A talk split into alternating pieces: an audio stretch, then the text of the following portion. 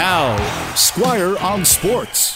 This is the week that the Vancouver Whitecaps will see if their remarkable ascension from the Marianas Trench of the MLS standings will end up in a playoff spot. The Whitecaps are in a playoff spot at the moment, but they have a game tonight against LAFC and then one Sunday afternoon at BC Place against Seattle, and that is the final game of the regular season. Neither of these two games will be easy.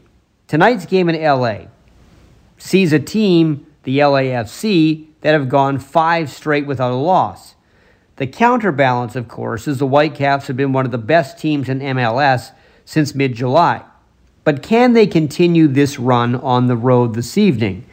Many think the best Vancouver can hope for is a draw against LAFC, which would help since it does add one point to Vancouver's overall total.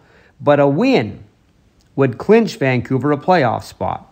And the Whitecaps have two wins, eight draws, and just one loss in their last 11 road games. So getting points away from home has become a bit of a thing for the Caps in the second half of the season.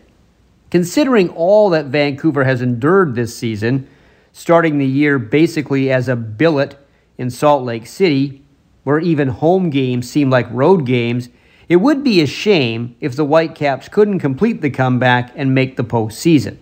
And if they do make the playoffs, the form Vancouver is in might make this playoff something to remember for Whitecap fans. We have seen in the past where teams who are hot late in the regular season seem to continue that form in the postseason in MLS. The Whitecaps certainly qualify as a team on fire down the stretch. Let's just hope they don't burn out before the playoffs begin. Squire on Sports on 980 CKNW.